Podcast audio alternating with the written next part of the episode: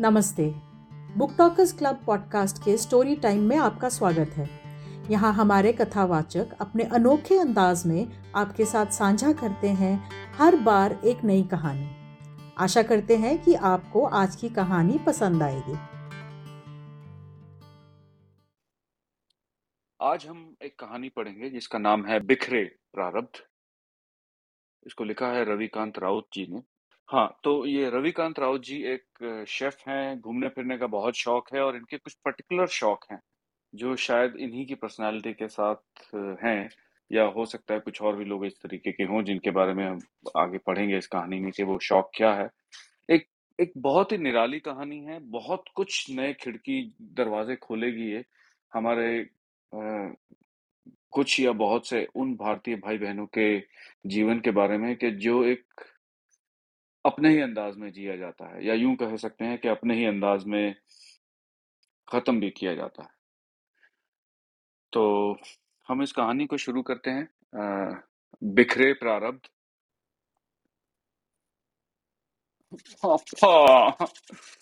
इस बार north east चलते हैं ना प्लीज़ मेरी छोटी बेटी ने मेरे गले में हाथ डालकर लगभग झूलते हुए कहा क्या कहा? North east? अरे अरे, बिल्कुल नहीं बिल्कुल नहीं। मैंने संशय से उसकी ओर देखा। अरे, चलना ही तो कहीं और चलो यार, इतनी जगहें हैं, पर नॉर्थ ईस्ट तो बिल्कुल नहीं। अरे, जानती नहीं कितनी फ्रेजाइल जगह है। बहुत खराब सिचुएशन है वहाँ की। उसके हौसले पस्त करने की गरज से मैंने कहा। पर पापा, अरे, अब तो सेंटर में नई सरकार आ गई है। बड़ी बेटी बीच में ही बोल पड़ी। अरे जो परस्तों के हौसले थे वो तो वैसे ही पस्त हो रहे अब उन्हें अपनी बचा के रखनी है तो सब शांति रहेंगे। और, और फिर देखिए ना शर्मिला इरोम की रिहाई की बातें हो रही हैं। उसने ये तर्क देते हुए और ऐसी खबर छपे अखबार का पन्ना मेरी ओर बढ़ाते हुए उसने कहा नई सरकार पर्यटन को बढ़ावा दे रही है। इसलिए हालात सुधारने के लिए अलगाववादियों से बातचीत भी की जा रही है। वर्तमान में सरकार की ओर से बयान भी आया था कि पर्यटकों की पर्यटकों की सुरक्षा, उनकी पहली प्राथमिकता और उनकी सुविधाओं के लिए हर संभव प्रयास किए जा रहे हैं। उसने मेरा मेरा ज्ञान वर्धन करते हुए कहा। और हमने कौन सा इंटीरियर में जाना है, पापा? स्टेट कैपिटल के आसपास तो वैसे भी शासन, प्रशासन चाक चौबीन रहता है। उसने मेरे बोलने के सारे रास्ते बंद कर दिए। बड़ी की बातों से छोटी भी ज़ोर ज़ोर से सिर हिलाकर मुझे सहमत करने के लिए तैयार करने का प्रयास कर रही थी। मैं समझ गया। मुझसे बात करने से पहले ही दोनों तय कर चुकी थी, क्या करना है और कैसे करना है। यानी मुझे मनाना कैसे है? देश के दूसरे हिस्से में तो हम कभी भी जा सकते हैं ना, पापा। देखो, नॉर्थ ईस्ट की बात अलग हो जाएगी। अब फिर मुझे कब मौका मिलना है आप लोगों के साथ दोबारा जाने का? सच कह रही थी वो। डिग्री खत्म करके अभी वो आई ही थी। एक जानी मानी कंपनी का नियुक्ति पत्र उसके हाथ में था, जहाँ बस दो महीने बाद ज्वाइनिंग करनी थी। बात उसकी भी सही थी।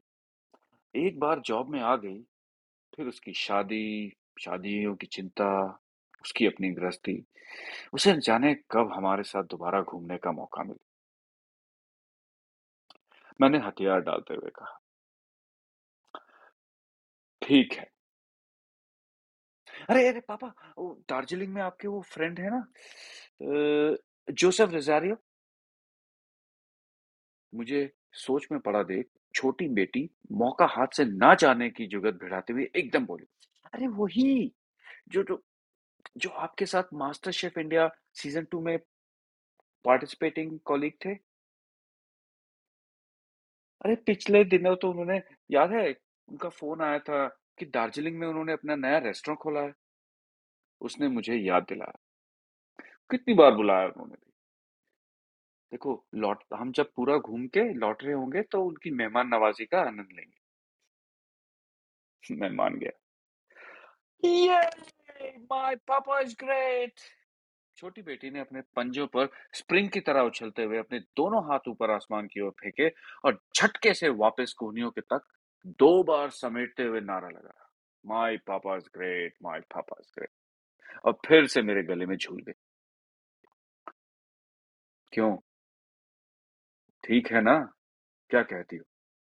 मैंने अपनी पत्नी की ओर देखकर पूछा। जो अब तक इन सबसे निष्प्रश्य दिखती। अब सामने सोफे पर बैठी, एम्ब्रॉयडरी रंग में किसी नई चादर पर सिंधी टाकों वाली कढ़ाई कर रही।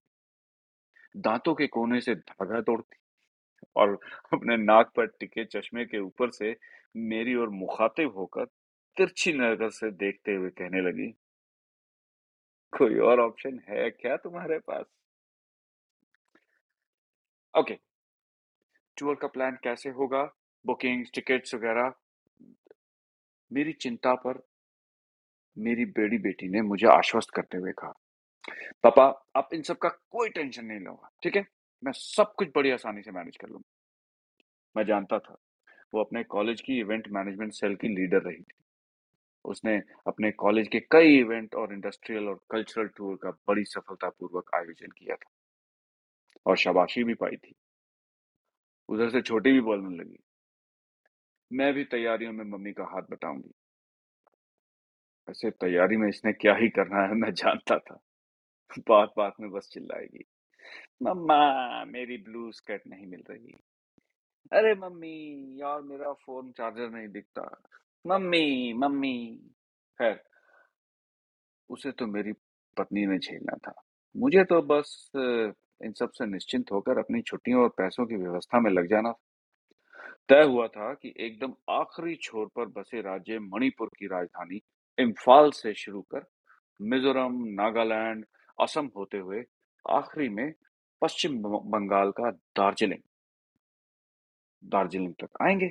और वहाँ जोसेफ रजारिया को अपने टूर की जानकारी देते वक्त उसी ने मुझे सुझाया भी था कि हम लोग लौटते हुए दार्जिलिंग आए, ताकि सफ़र की सारी थकान मिटाकर सुकून के चार पाँच दिन दोनों परिवार एक साथ बिता सके।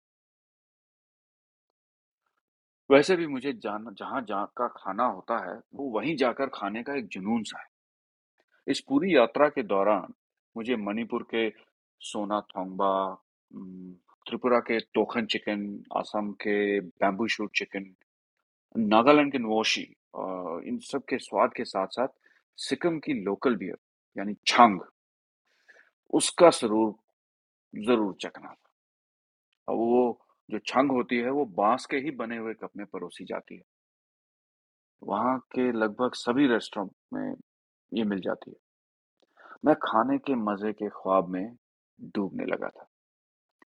पहले तो भाई हमने आंध्र प्रदेश, आंध्र एक्सप्रेस से भोपाल से नई दिल्ली की यात्रा की।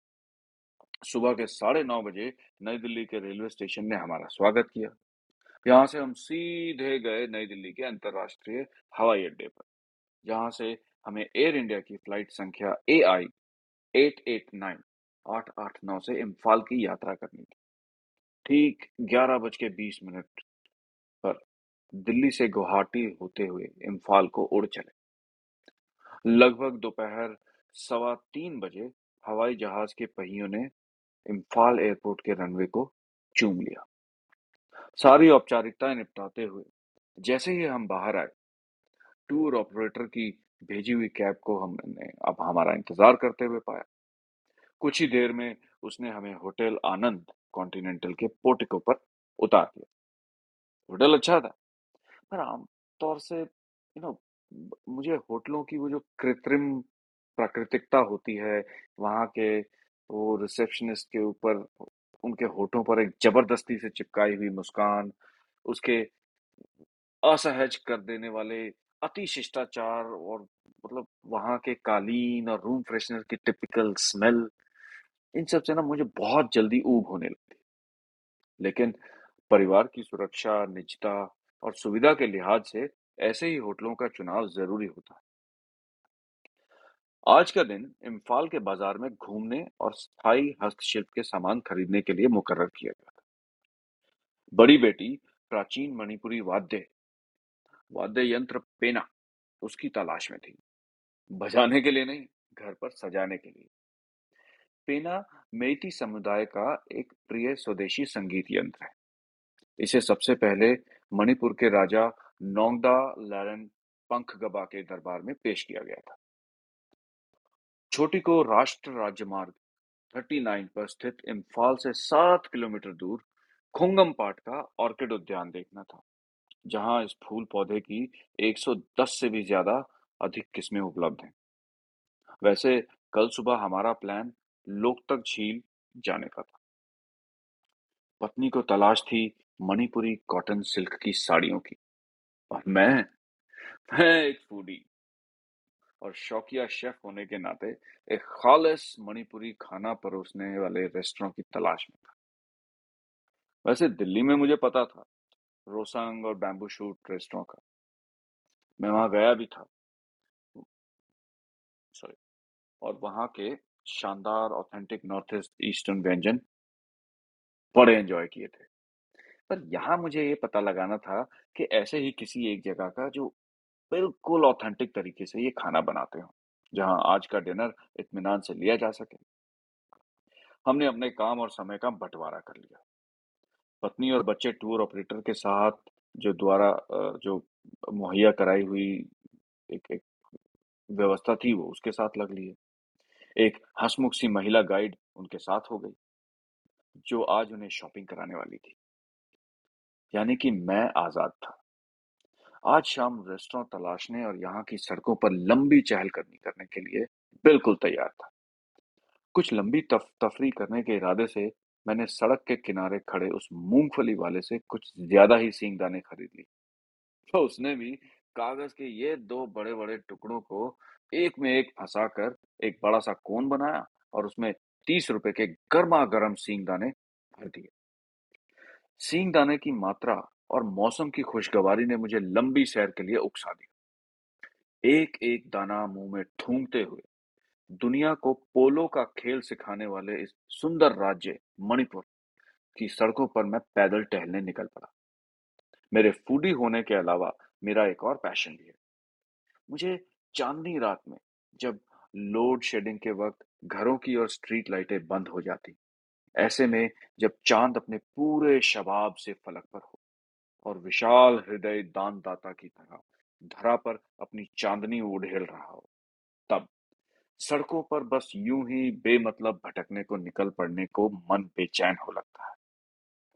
घने पेड़ों की कतारों के बीच से गुजरती शांत सड़क के कैनवस पर चांदनी के उजाले और छाओ की स्याही से पल पल बनते बिगड़ते वो जीवंत से चित्र उनके स्पंदन को महसूस करना मेरे लिए सदा से एक खुशनुमा एहसास रहता जब ऐसे ही किसी सफ़र पर हूँ तो वहाँ के माल रोड, पैदल रस्तों पर कागज़ के शंकुओं से भर दी गई थी।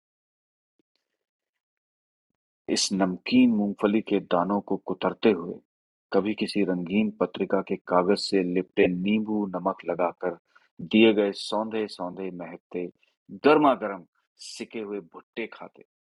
कभी सुनसान सड़कों पर अपने आप से बातें करना, टहलना, ये सब मेरा प्रिय शगुल है।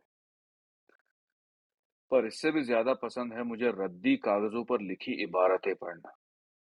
कभी किसी के हाथ का लिखा तो कभी छपा, जो मिल जाए।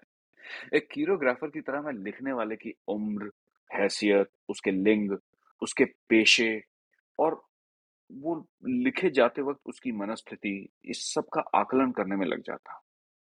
मेरे इस व्यसन से कभी कभी तो परिस्थितियाँ इतनी विचित्र हो जाती हैं कि महीने का किराना और दूसरी ग्रोसरी खरीद के लाने के बाद जब मेरी पत्नी के निर्देश आ रहे होते हैं कि इसे यहाँ रखो, वहाँ रखो पर उन्हें खोल खोल कर उनके तयशुदा डब्बों और जारों में भरने के बीच मैं रुक कर खुले कागजों के खजाने में खो जाता। अलग अलग रंगों, आकारों, हस्तलिखित प्रिंटेड कभी कोई धार्मिक किताब का पन्ना होता है तो कभी प्लेबॉय और कॉस्मोपॉलिटन के ग्लॉसी पुलआउट्स फिर कभी कभी किसी फ़िल्म पत्रिका का सेंटर पेज कहीं पे होती हैं पर्यावरण को बचाने की गुहार लगाते हुए स्वयंसेवी संगठन की अपील तो कहीं बलात्कार, घोटाला। ये टुकड़े अच्छे खासे कोलाज का सामान बन जाते हैं। इन टुकड़ों को रैंडम ऑर्डर में जमा कर एक मज़ेदार गल्प गढ़ना, कोई चुटकुला, कोई स्ट्रेंज खबर बनाना। जब ऐसा कोई मज़ेदार मसाला मिल जाए ना तो मैं उसे अपनी स्क्रैप बुक में चिपकाना पसंद करता पहले अपने शौक के समय बर्बाद करने के लिए मैंने माँ से बहुत डांट खाई थी और अब पत्नी पत्नी की झिड़कियाँ झेलता हूँ। पर इन सब के बावजूद पिछले तकरीबन 35 सालों से मेरे परिश्रम का नतीजा नतीजा ये है, मेरी दर्जनों मोटी मोटी स्क्रैप बुक्स मैं मानता हूँ कि किसी न किसी दिन एक कदरदान की, एक निगाह भर की देर है कि दुनिया के हर ज्ञान का भंडार मेरा ये संग्रह भारत की एक अमूल्य धरोहर बनने की, एक उल्लेखनीय दस्तावेज़ बन जाने की सारी खूबियाँ रखता ना ना, टेंशन मत लीजिए, मज़ाक कर रहा हूँ। फिर भी कुछ नमूने तो देख ही लीजिए, जो अपने वक्त के आईने हैं। मिसाल के लिए इन्हें देखिए। कुछ एक दशक, कुछ एक दशक पुरानी एक स्क्रैप बुक के पन्ने पर अखबार के दो इश्तेहार चिपके हैं। एक है भारतीय जनता पार्टी का और दूसरा है मर्दानगी का इलाज करने वाले का। बड़ी बड़ी मूछे वाले एक इश्तेहारी डॉक्टर का। शादी से पहले और शादी के बाद अटल बिहारी जिंदाबाद। अखबार में छपी एक खबर और एक विज्ञापन इस तरह से चिपका है। Porn star Sunny Leone Hindi फ़िल्मों में काम करेंगी। आज फिर घाघरा नदी खतरे के निशान से ऊपर। जिला प्रशासन की नींद हराम, लोगों को सुरक्षित स्थानों पर भेजा। एक पर एक पेज पर मैंने दो खबरें चिपकाई। पत्नियों से परेशान पति हो रहे लापता। जबलपुर के इलाकों से पैंतालीस सौ पति लापता। नर्मदा के किनारे पर सन्यासी बन जीवन गुजारने को मजबूर हो गए। तो नीचे एक सॉफ्ट ड्रिंक का विज्ञापन है। चलो, आज कुछ तूफानी करते हैं। टहलते टहलते मैं काफ़ी दूर निकल आया था। हवा में भी थोड़ी खुनक बढ़ गई थी। अचानक मैंने पाया कि मैं कुछ थक रहा पेपर कोन में भरे हुए सारे सींग दाने भी खत्म होने को आ गए थे। मैंने इधर उधर नज़र दौड़ाई। पूरी डिज़ाइन के, कास्ट आयरन के, एक लैंप पोस्ट पर, जिसमें लगा आधुनिक सी, एक सीएफएल का बल्ब, उसके नीचे कास्ट आयरन की बेंच, उस पर दुधिया रोशनी उड़ेल रहे। मेरी निगाह अटक गई। पैदल चलने की थकान अचानक हावी हो गई मुझ पर। कुछ देर को आराम करने की नीयत से मैं बेंच की पुष्ट पर पीठ टिकाते, पैर फैलाते, आराम से पसक गया। हाथ में पकड़े कागज़ की पुड़िया में चंद दाने ही बचे थे। उन्हें एक ही फांक में उदरस्त करते हुए मैंने अपनी फितरत के अनुरूप कागज़ की तहें खोलकर उन्हें करीने से सीधे किया। वो किसी नोटबुक या रजिस्टर के रूल्ड पेपर पर फाउंटेन पेन से लिखी इबारतें थी। पहला पन्ना जो हाथ लगा, उसे मैं पढ़ने लगा। प्रखर ये छद्म नाम दिया था मुझे कॉन्ट्रैक्ट पर। फ़ोटो पत्रकारिता का रोज़गार देने वाली उस प्रसिद्ध न्यूज़ एजेंसी ने। मुझे दोबारा पढ़ना पड़ा। प्रखर। प्रखर, ये छद्म नाम दिया था मुझे कॉन्ट्रैक्ट पर फ़ोटो पत्रकारिता का रोज़गार देने वाली उस प्रसिद्ध न्यूज़ एजेंसी ने। इस पत्र को लिखने वाले का असली नाम तलाशने, उसकी न्यूज़ एजेंसी का नाम जानने और तो और लिखने की तारीख और जगह मालूम करने की गर्ज से मैंने इस पन्ने को कई बार इधर उधर पलट कर देखा। यह पृष्ठ किसी अन्य पृष्ठ का अनुगामी पृष्ठ था। इस पन्ने को उस सींग दाने वाले ने पुड़िया बनाने के लिए इस बेदर्दी से फाड़ा था कि मैं कुछ और खोज ही नहीं पाया। और लिहाजा आगे पढ़ने लगा। तो आगे लिखा था काम था नॉर्थ ईस्ट के राज्य मणिपुर जाकर वहाँ की अलगाववादी ताकतों को नियंत्रित करने में लगे भारतीय सुरक्षा बलों को मिले। आर्म्ड फोर्सेस एक्ट, यानी कि आफ्पा के अधिकारों के दुरुपयोग किए जाने और मानवाधिकारी, मानवाधिकारों के बार बार उल्लंघनों के लगने वाले आरोपों को छुपकर पड़ताल करें। उसकी सनसनीखेज तस्वीरें बटोरें और उसे अपनी न्यूज़ एजेंसी को भेजें। प्रखर। इस छद्म नाम के इस बंदे ने आगे यह लिखा था, मुझे इस काम के इस जोखिम की जानकारी तो मेरी एजेंसी ने दे दी थी, पर सुरक्षा बलों या आतताइयों द्वारा पकड़े जाने, टॉर्चर किए जाने या मार दिए जाने पर मेरी हिफाजत की कोई भी गारंटी नहीं मिली। मेरी गरज है तो मैं तो काम करूँ और करूँगा भी, और अगर मर जाऊँ तो कोई मेरी लाश भी क्लेम नहीं करने आएगा यहाँ पर। हाँ लेकिन अगर रिपोर्ट अच्छी निकली, फोटोग्राफ सनसनीखेज हुई तो दिल्ली में बैठे और एजेंसी को अपनी बपौती समझने वाले, सदा लाइमलाइट में बने रहने वाले तथाकथित प्रतिष्ठित संवाददाता या पत्रकार उसे अपने नाम से जारी कर देंगे। यही एग्रीमेंट था मेरा उस एजेंसी के साथ। और वो भी सिर्फ़ जुबानी, कोई लिखा पढ़त नहीं। मुझे दो माह के लिए मणिपुर भेजे जाते वक्त एजेंसी ने जो कागजात मुझे मुहैया कराए थे, उसमें था मेरा एक पहचान पत्र, जो मुझे प्रखर के नाम से परिचित कराता था। उसके अनुसार मैं एक बीमा कंपनी का फ़ील्ड ऑफिसर था, जिसे मणिपुर में रहकर बीमा व्यवसाय की संभावनाएँ तलाशना था। नकली नियुक्ति पत्र की प्रतियाँ, नकली पासपोर्ट और अन्य ज़रूरी दस्तावेजों के साथ जाने का टिकट। और साथ में प्रारंभिक खर्चों के लिए पचास हज़ार रुपए। ये सब एजेंसी ने मुझे जिस दलाल के हाथों भिजवाए थे, मैं उसे चार महीनों से जानता था। मेरे हाथों में ये सामान देते हुए उसने कहा था, देख भाई, आज के बाद ना तो हम तुझे जानते हैं और ना तू हमें। अच्छा काम दिखा पाओगे तो दो महीने के बाद आओ और कंपनी में किसी परमानेंट जॉब की बात हम जमा सकते हैं। पत्र के इस पृष्ठ को पलटकर देखा तो इस पर प्रखर ने आगे यह लिखा था। सत्य के अन्वेषण की मेरी नैसर्गिक प्रकृति ने या ये कहें, चौबीसों घंटे चलने वाली खबरिया न्यूज़ चैनल के रिपोर्टरों और एंकरों के ग्लैमर में आकर, परिवार वालों की मर्ज़ी के खिलाफ जाकर मैंने मास कम्युनिकेशन में डिग्री ली थी। सत्य तो डिग्री के बाद सामने आया कि सत्य तलाशती इन एजेंसियों के पास हम जैसों के लिए कोई रोज़गार नहीं है। अलबत्ता बार बार इस एजेंसियों के दफ्तरों के चक्कर लगाते और अपने जूते घिसते घिसते मैं वहाँ मंडराते हुए दलालों की नज़रों में ज़रूर चढ़ गया था। ये एजेंसियाँ अपनी तरफ़ से कोई भी ज़िम्मेदारी लिए बिना इन दलालों के थ्रू अपने काम निकलवाने की जुगत में रहती। जो हम जैसे निरापद बकरों को उनके लिए खोज खोज कर जिबा करने के लिए तैयार रहती ये वही दलाल था जो कुछ महीनों के लिए पहले एक दिन मेरे करीब आकर बोला था। देखो भैया, ये मीडिया, ये न्यूज़ एजेंसी है ना, इनका भी कारोबार है, धंधा है इनका। आजकल बिल्कुल फ़िल्म इंडस्ट्री जैसा है। लड़का हो या लड़की हो अरे यहाँ भी अपनी पहचान बनाने के लिए फ़िल्मों की तरह सब कुछ दांव लगाना पड़ता है।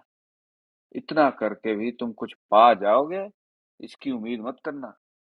वहाँ अपना सब कुछ लुटा के असफल रहने वालियों में बहुत चांस है। और आखिर में हाथ लगे, ना लगे, वो तुम्हारी किस्मत। उसने क्या कहा, मैं सुनना भी नहीं चाहता था। एक दिन वो मुझे एक न्यूज़ एजेंसी के दफ्तर की कॉफ़ी शॉप पर ले गया जहाँ उसने मुझे मणिपुर के इस अंडर कवर प्रोजेक्ट का ऑफ़र दिया। मैं हतप्रभ था। मैं सोचने, मैं, मैंने सोचने का वक्त मांगा तो उसने कहा, अरे देख भाई, तुम्हारे जैसे कई लाइन में, तुम्हें कई दिनों से बेकार और परेशान देख रहा हूँ, इसलिए कह रहा हूँ। रात को सोने से पहले ही मैंने पाओलो कोलो की अल्केमिस्ट पढ़ के निपटाई थी।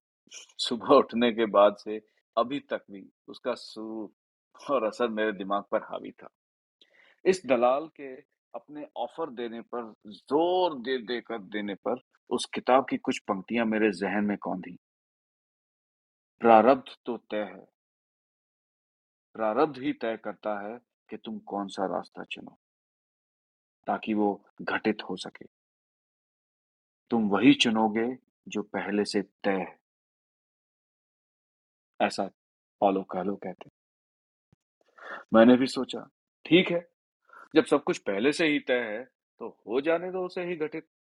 शायद इस प्रोजेक्ट पर मेरी हामी मेरे प्रारब्ध की दिशा में बढ़ता एक कदम हो। ठीक है, मैंने कहा। मेरी स्वीकृति पाने के बाद वो बोला, देख भाई, मैं सात दिनों में पेपर वेपर तैयार करा देता हूँ, कल आना, तुम्हें एक डायरी पढ़ने को दी जाएगी और एक पेन ड्राइव। जिसमें वो सब है जो इस टास्क को निपटाने के लिए ज़रूरी है। इन्हें अच्छे से अपने जहन में बिठा लेना, क्योंकि वहाँ की रवानगी के वक्त ये सब तुम नहीं ले जा सकते और ना तुम्हारे पास ऐसा कोई सामान हो आज मेरे हाथों से वो डायरी और पेन ड्राइव वापस लेते हुए उसने मुझे मणिपुर का वो कस्बा नुमा शहर का नाम और वहाँ के एक स्थानीय बाशिंदे का नाम पता बताया, जो शायद इनका ही जर खरीद गुलाम था। और वो मुझे भी झूठे स्थानीय कागजों के आधार पर किराए का कमरा दिलवाने वाला था। एक होटल का नाम बताया, जहाँ मुझे बिना भुगतान किए खाने पीने की व्यवस्था की गई थी। यहाँ मणिपुर आकर बस मुझे लोगों से घुलना मिलना था। अपनी बीमा कंपनी के काम की आड़ में सुरक्षा बलों और अलगाववादियों की गतिविधियों की सूंघ लेते रहना था।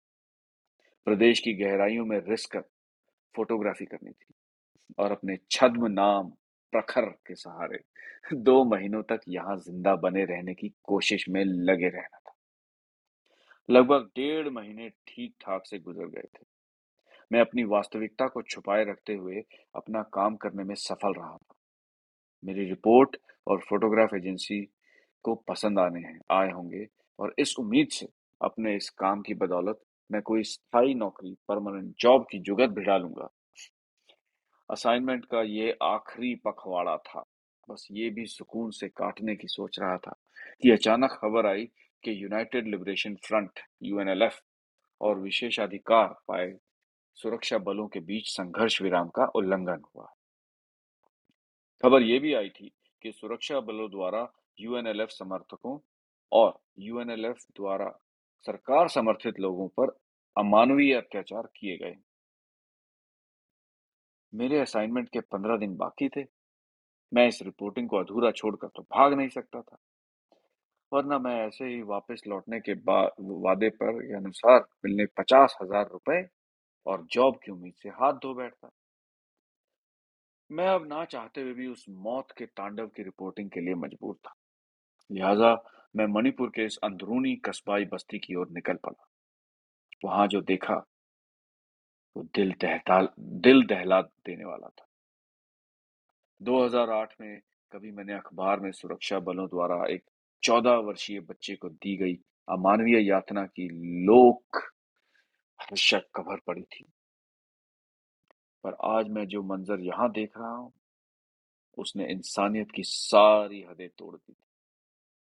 यूएनएलएफ और सुरक्षा बलों की आपसी लड़ाई और बदले की कार्रवाई में ये कस्बा, जो एक दूसरे एक पहाड़ी, सॉरी, ये कस्बा जो एक दूसरे एक पहाड़ी नदी से अलग होते हुए दो गाँव में मिलकर बना था।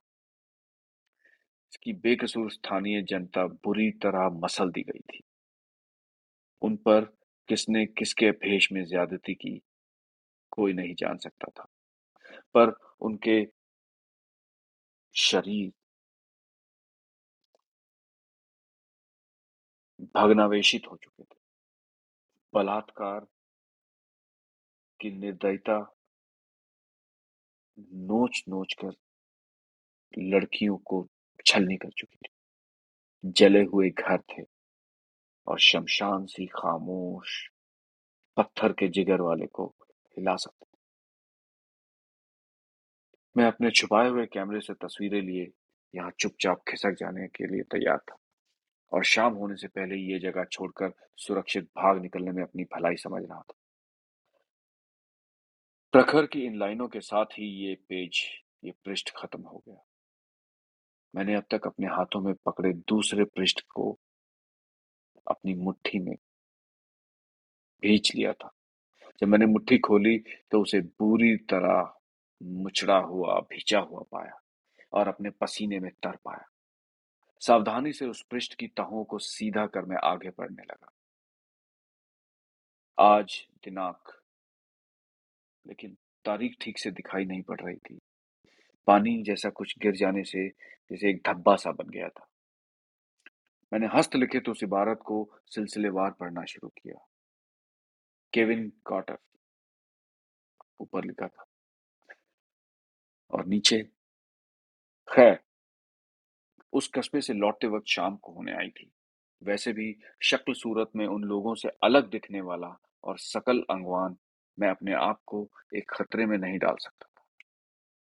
कोई बड़ी बात नहीं थी कि यूएनएलएफ का या सुरक्षा बल में से कोई भी आमना सामना हो जाने पर मुझे मार देता। या एक दूसरे का भेदिया समझकर, अमानवीय यातना दे देकर परेशान करता। अपने पर किसी हमले की आशंका से सिहरता मैं तेज़ी से अपने कदम बढ़ाता, उस जगह से बस दूर होता जा लुटे पिटे और जले कस्बे, इन दोनों गाँवों को जो संकरी पहाड़ी नदी अलग करते थे, वो गहरी और पथरीली थी। उसके ऊपर बना लकड़ी का एक पुल, जो कस्बे के इन दोनों गाँवों को जोड़ता था देख रेख के अभाव में जर्जर हो रहा था।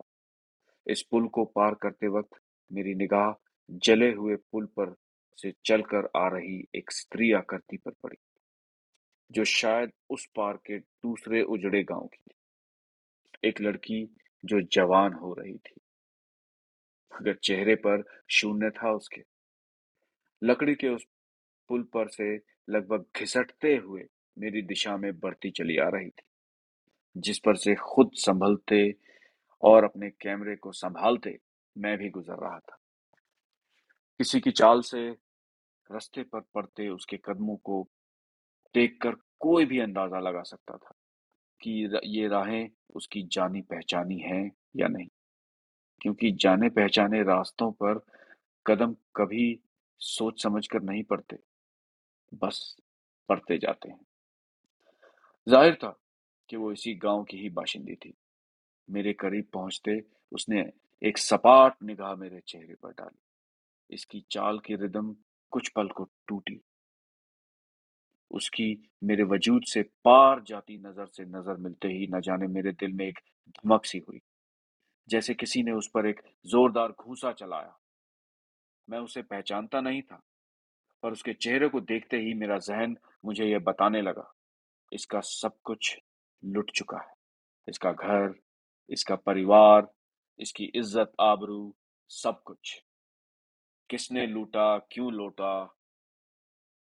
ये कुछ नहीं जानती। वो तो उनको पहचानती भी नहीं थी। कौन थे वो दहशतगर्द या अपने ही देश के फौजी? किसी को कुछ नहीं मालूम। उसकी नज़रों का सूनापन, वो ठंडापन मेरी रीढ़ की हड्डियों में कपकपी भर रहा दूर भीतर कहीं मेरी अंतरात्मा चित्कारी। राघव, बचा ले इस बेचारी को। राघव, जा। रोक दो घड़ी को, रोक ले इसे, बात कर ले, बात कर ले उससे। अरे, इतना तो पूछ ले, कौन है ये, कहाँ जा रही है? हाथ बढ़ा, रोक ले इसका रास्ता। विश्वास मान रुक जाएगी ये। एक बार कुछ बोल ही दे उसे। इसे पढ़कर मैंने पहली बार जाना कि इस तहरीर को लिखने वाले का असली नाम राघव है। मैंने आगे पढ़ना जारी किया। राघव उर्फ़ प्रखर ने आगे लिखा था।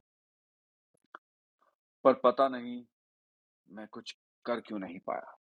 ना तो उसे रोकने की कोशिश की और ना ही कुछ बोलने या पूछने की। ये ऊपर से शांत दिखते, भीतर से खत बताते इस इलाके में मेरे अपने वजूद और मेरे काम की अनिश्चितता थी कि मैं रुका ही नहीं। मैं दूसरे को हम हम एक दूसरे को क्रॉस करते विपरीत दिशा की ओर बढ़ते हुए, जल्द ही हमारी पीठ एक दूसरे की ओर थी। मैं पुल के दूसरे मुहाने के करीब पहुँचा भी नहीं था कि एक ज़ोर से छपाक की आवाज़ आई। अचानक मैंने मुड़कर पीछे देखा तो वो पुल पर थी ही नहीं। अचानक मेरी नज़र पुल के नीचे उस पहाड़ी नदी के पत्थरों से उबल प्रबल करते आती रक्त धारा पर पड़ी। खून का वो लावा नदी की पतली धार को लाल किए दे रहा था। ईश्वर क्या हो गया? मेरी टांगे बेकाबू हो गई थी, थरथराने लगी थी। जिस्म का भोज अपने कदमों पर ना संभाल पाने पे मैं मजबूर हो चुका था। मैं भर भर आकर पुल पर ही बिखर गया था। पथराई आँखों के आँसू बेकाबू धारा मेरी शर्ट भिगोने लगी थी। गले से जिबा होते जानवर की तरह चित्कार निकल रही थी मेरे गले से। मेरे पैरों की एड़ियाँ, लकड़ी के पुल के जर्जर होते फट्टों से रगड़ रगड़ कर लहूलुहान। मैं बुक्का फाड़ फाड़ कर रो रहा था, चिल्ला रहा था। मैं उसे बचा सकता था। बस उसका रास्ता ही तो रोकना था मुझे। दो बातें कर लेता, क्या चला जाता मेरा? वो बच जाती, वो ज़रूर बच जाती। उसकी आँखें भी तो यही कह रही थी। कोई नहीं बचा मेरा, तुम ही हो आखिरी उम्मीद मेरी। अरे, कुछ तो बोलो मुझसे। बोल नहीं सकते तो एक चांटा मारकर रुला ही दो मुझे। पर मैंने मैंने कुछ नहीं किया। हे ईश्वर, इस पाप के बोझ को उठाए उठाए कब तक जी पाऊँगा मैं? मैं उसे बचा सकता था। हाँ बचा सकता था। मैं आज बिल्कुल टूट गया हूँ। मैंने कल से कुछ भी खाया पिया नहीं। मेरी आँखों से बहते आँसू गलों, गालों पर नमकीन पपड़ियों से जमकर चिकट गए। दिल कचोट कचोट कर बेदम हुआ जा रहा है। गले में कांटे चुभ रहे थे। मेरे साथ उस मरघटी कस्बे से लौटते वक्त जो हादसा हुआ, हे ईश्वर, मैं उस बोझ के साथ अब जीना नहीं चाहता। मेरी अंतरात्मा मुझे कभी चैन से जीने नहीं देगी। मेरे जीवन की समाप्ति ही शायद मुझे इस बोझ से मुक्त करा सकती थी। मैं अपनी डायरी के इस पन्ने पर यह पत्र लिख रहा हूँ। क्यों लिख रहा हूँ?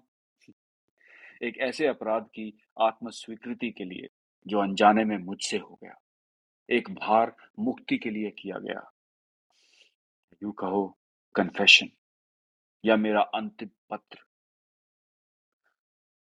ये मेरा अंतिम पत्र साबित होगा, कह नहीं सकता। मगर जो भी होगा, वो तो कल सुबह का सूरज ही बताएगा। मैं यह लिख रहा हूँ। बाहर अचानक तीखा सायरन बजा। ये क्या? शायद लाउड स्पीकर से कोई घोषणा हो रही थी।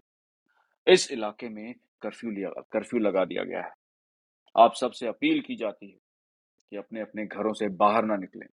हमें खबर मिली है कि कुछ विद्रोही और उनके बाहरी सहयोगी इस मोहल्ले में छुपे हैं। उन्हें तलाश कर रहे हैं। उन्हें तलाश करते सुरक्षा बलों के जवान पहुँच गए थे और मोहल्ले कस्बे से सहयोग की गुहार लगा रहे थे। अन्यथा किसी कार्रवाई के लिए आप स्वयं जिम्मेदार होंगे। ये डिस्क्लेमर भी था। हे ईश्वर, अब क्या होगा? मैं जानता हूँ। ये किसकी तलाश में आए हैं? ये भी जानता हूँ।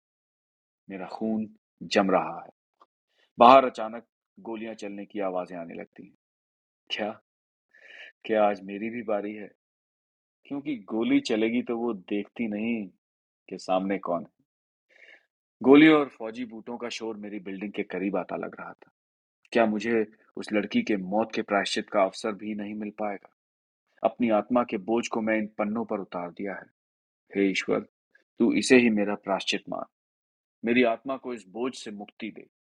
अब आगे क्या होगा, मैं नहीं जानता। मेरा यहाँ मरना ही शायद मेरा प्रारब्ध था। बस, किसी तरीके से ये होगा, अब तक सामने नहीं आ पाया है। और आगे लिख पाना भी मुश्किल है कि वो किस तरह आएगा। इस पत्र के आखिर में कुछ लाइनें और भी लिखी गई थी, पर वो पढ़ी नहीं जा पा रही थी। शायद लिखते वक्त हरफों की उस जानलेवा तपिश को शांत करने, उन पर रिपोर्टर के आँखों से बरसती बूंदे दौड़ पड़ी थी। राघव के लिखे उस पत्र को बार बार पलटकर न जाने मैंने क्या खोजना चाहा, क्या जानना चाह रहा था। मैं खुद नहीं समझ पा रहा था। खत समाप्त हो गया था। अरे, क्या? समाप्त हो गया? मुझे विश्वास ही नहीं हो रहा था। ये जानते हुए भी कि तीसरा पन्ना मेरे पास नहीं है। मैं पागलों की तरह उसे खोजने की कोशिश कर रहा था। इस पत्र को मैं क्या मानूं?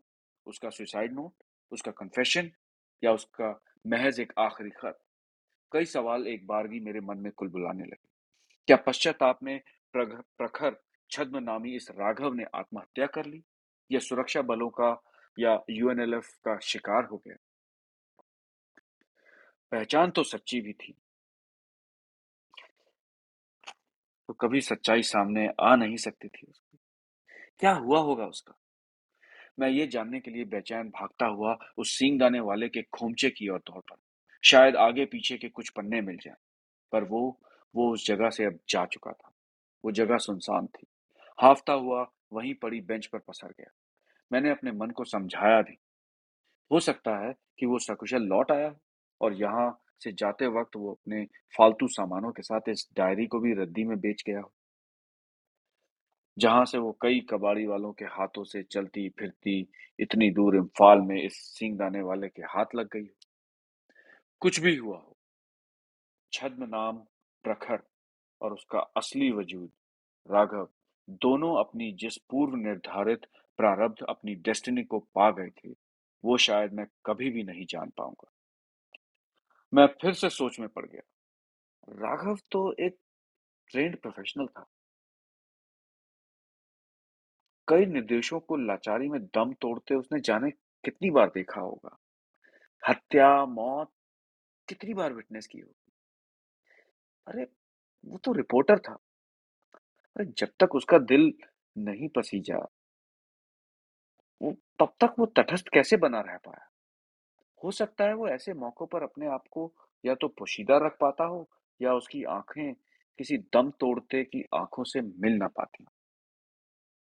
और वो अपनी जान की भीख मांगती, याचना की मांग से अपने को निष्प्रश्य रख पाता कोई तो तरीका होगा कि वो इस प्रोफेशन में इतने दिन रुक पाया।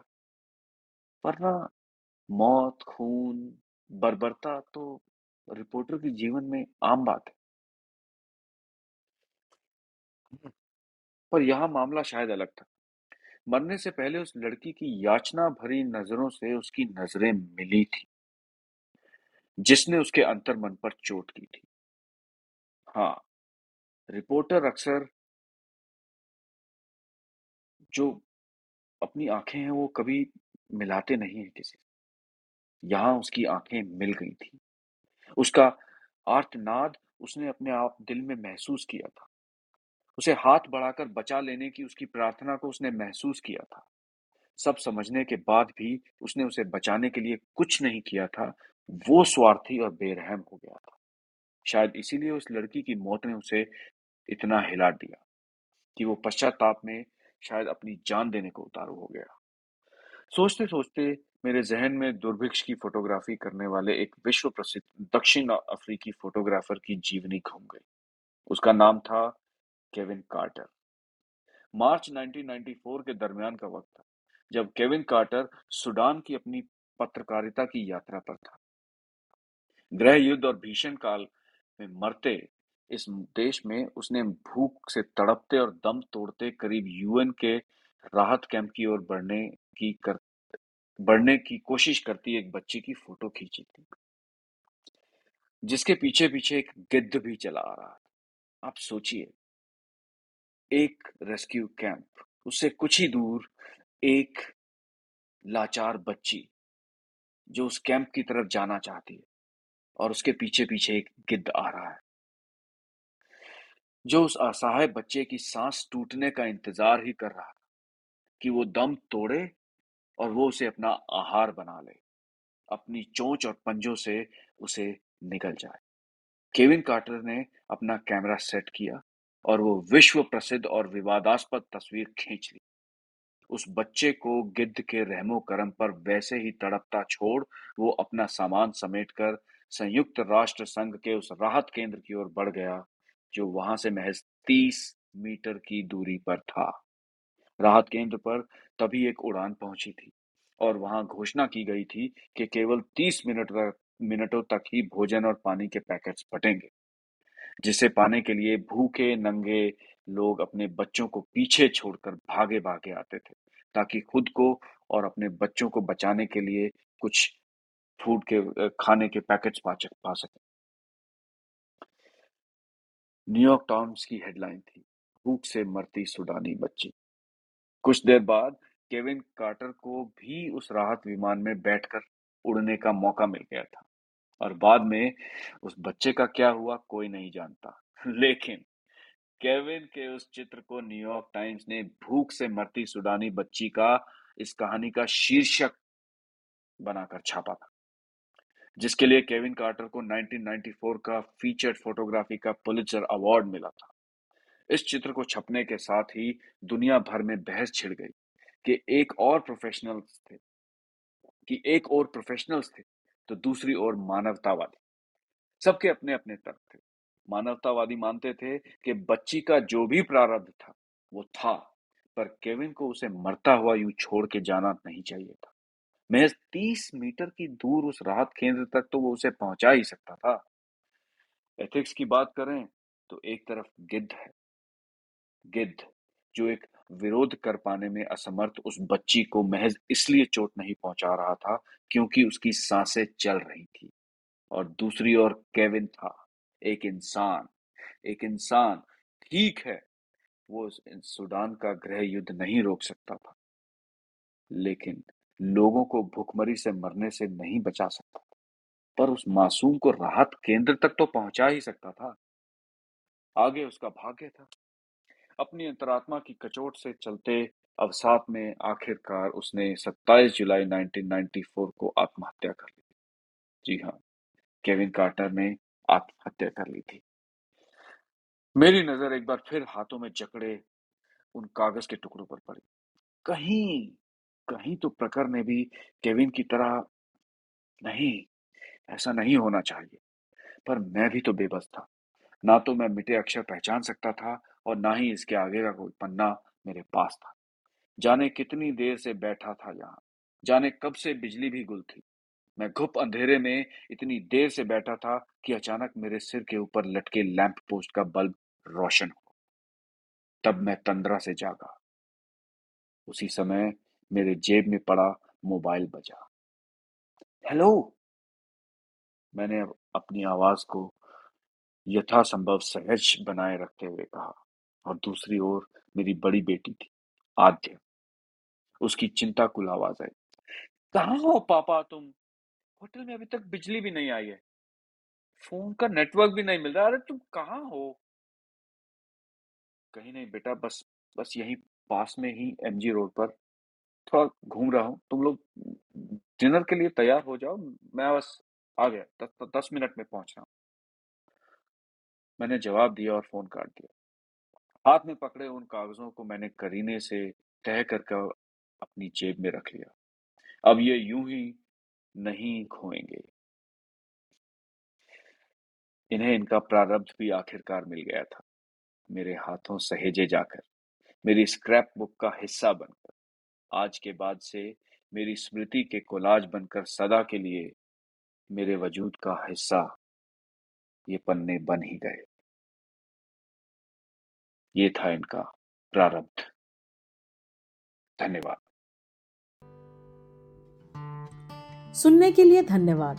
आप हमारे साथ जुड़ सकते हैं हमारे लाइव सेशंस में क्लब हाउस पर और हमें ट्विटर पर फॉलो कर सकते हैं एट बुक टॉकर्स क्लब आप हमें लिख सकते हैं हमारे email ID book talkers club at Gmail dot com पर।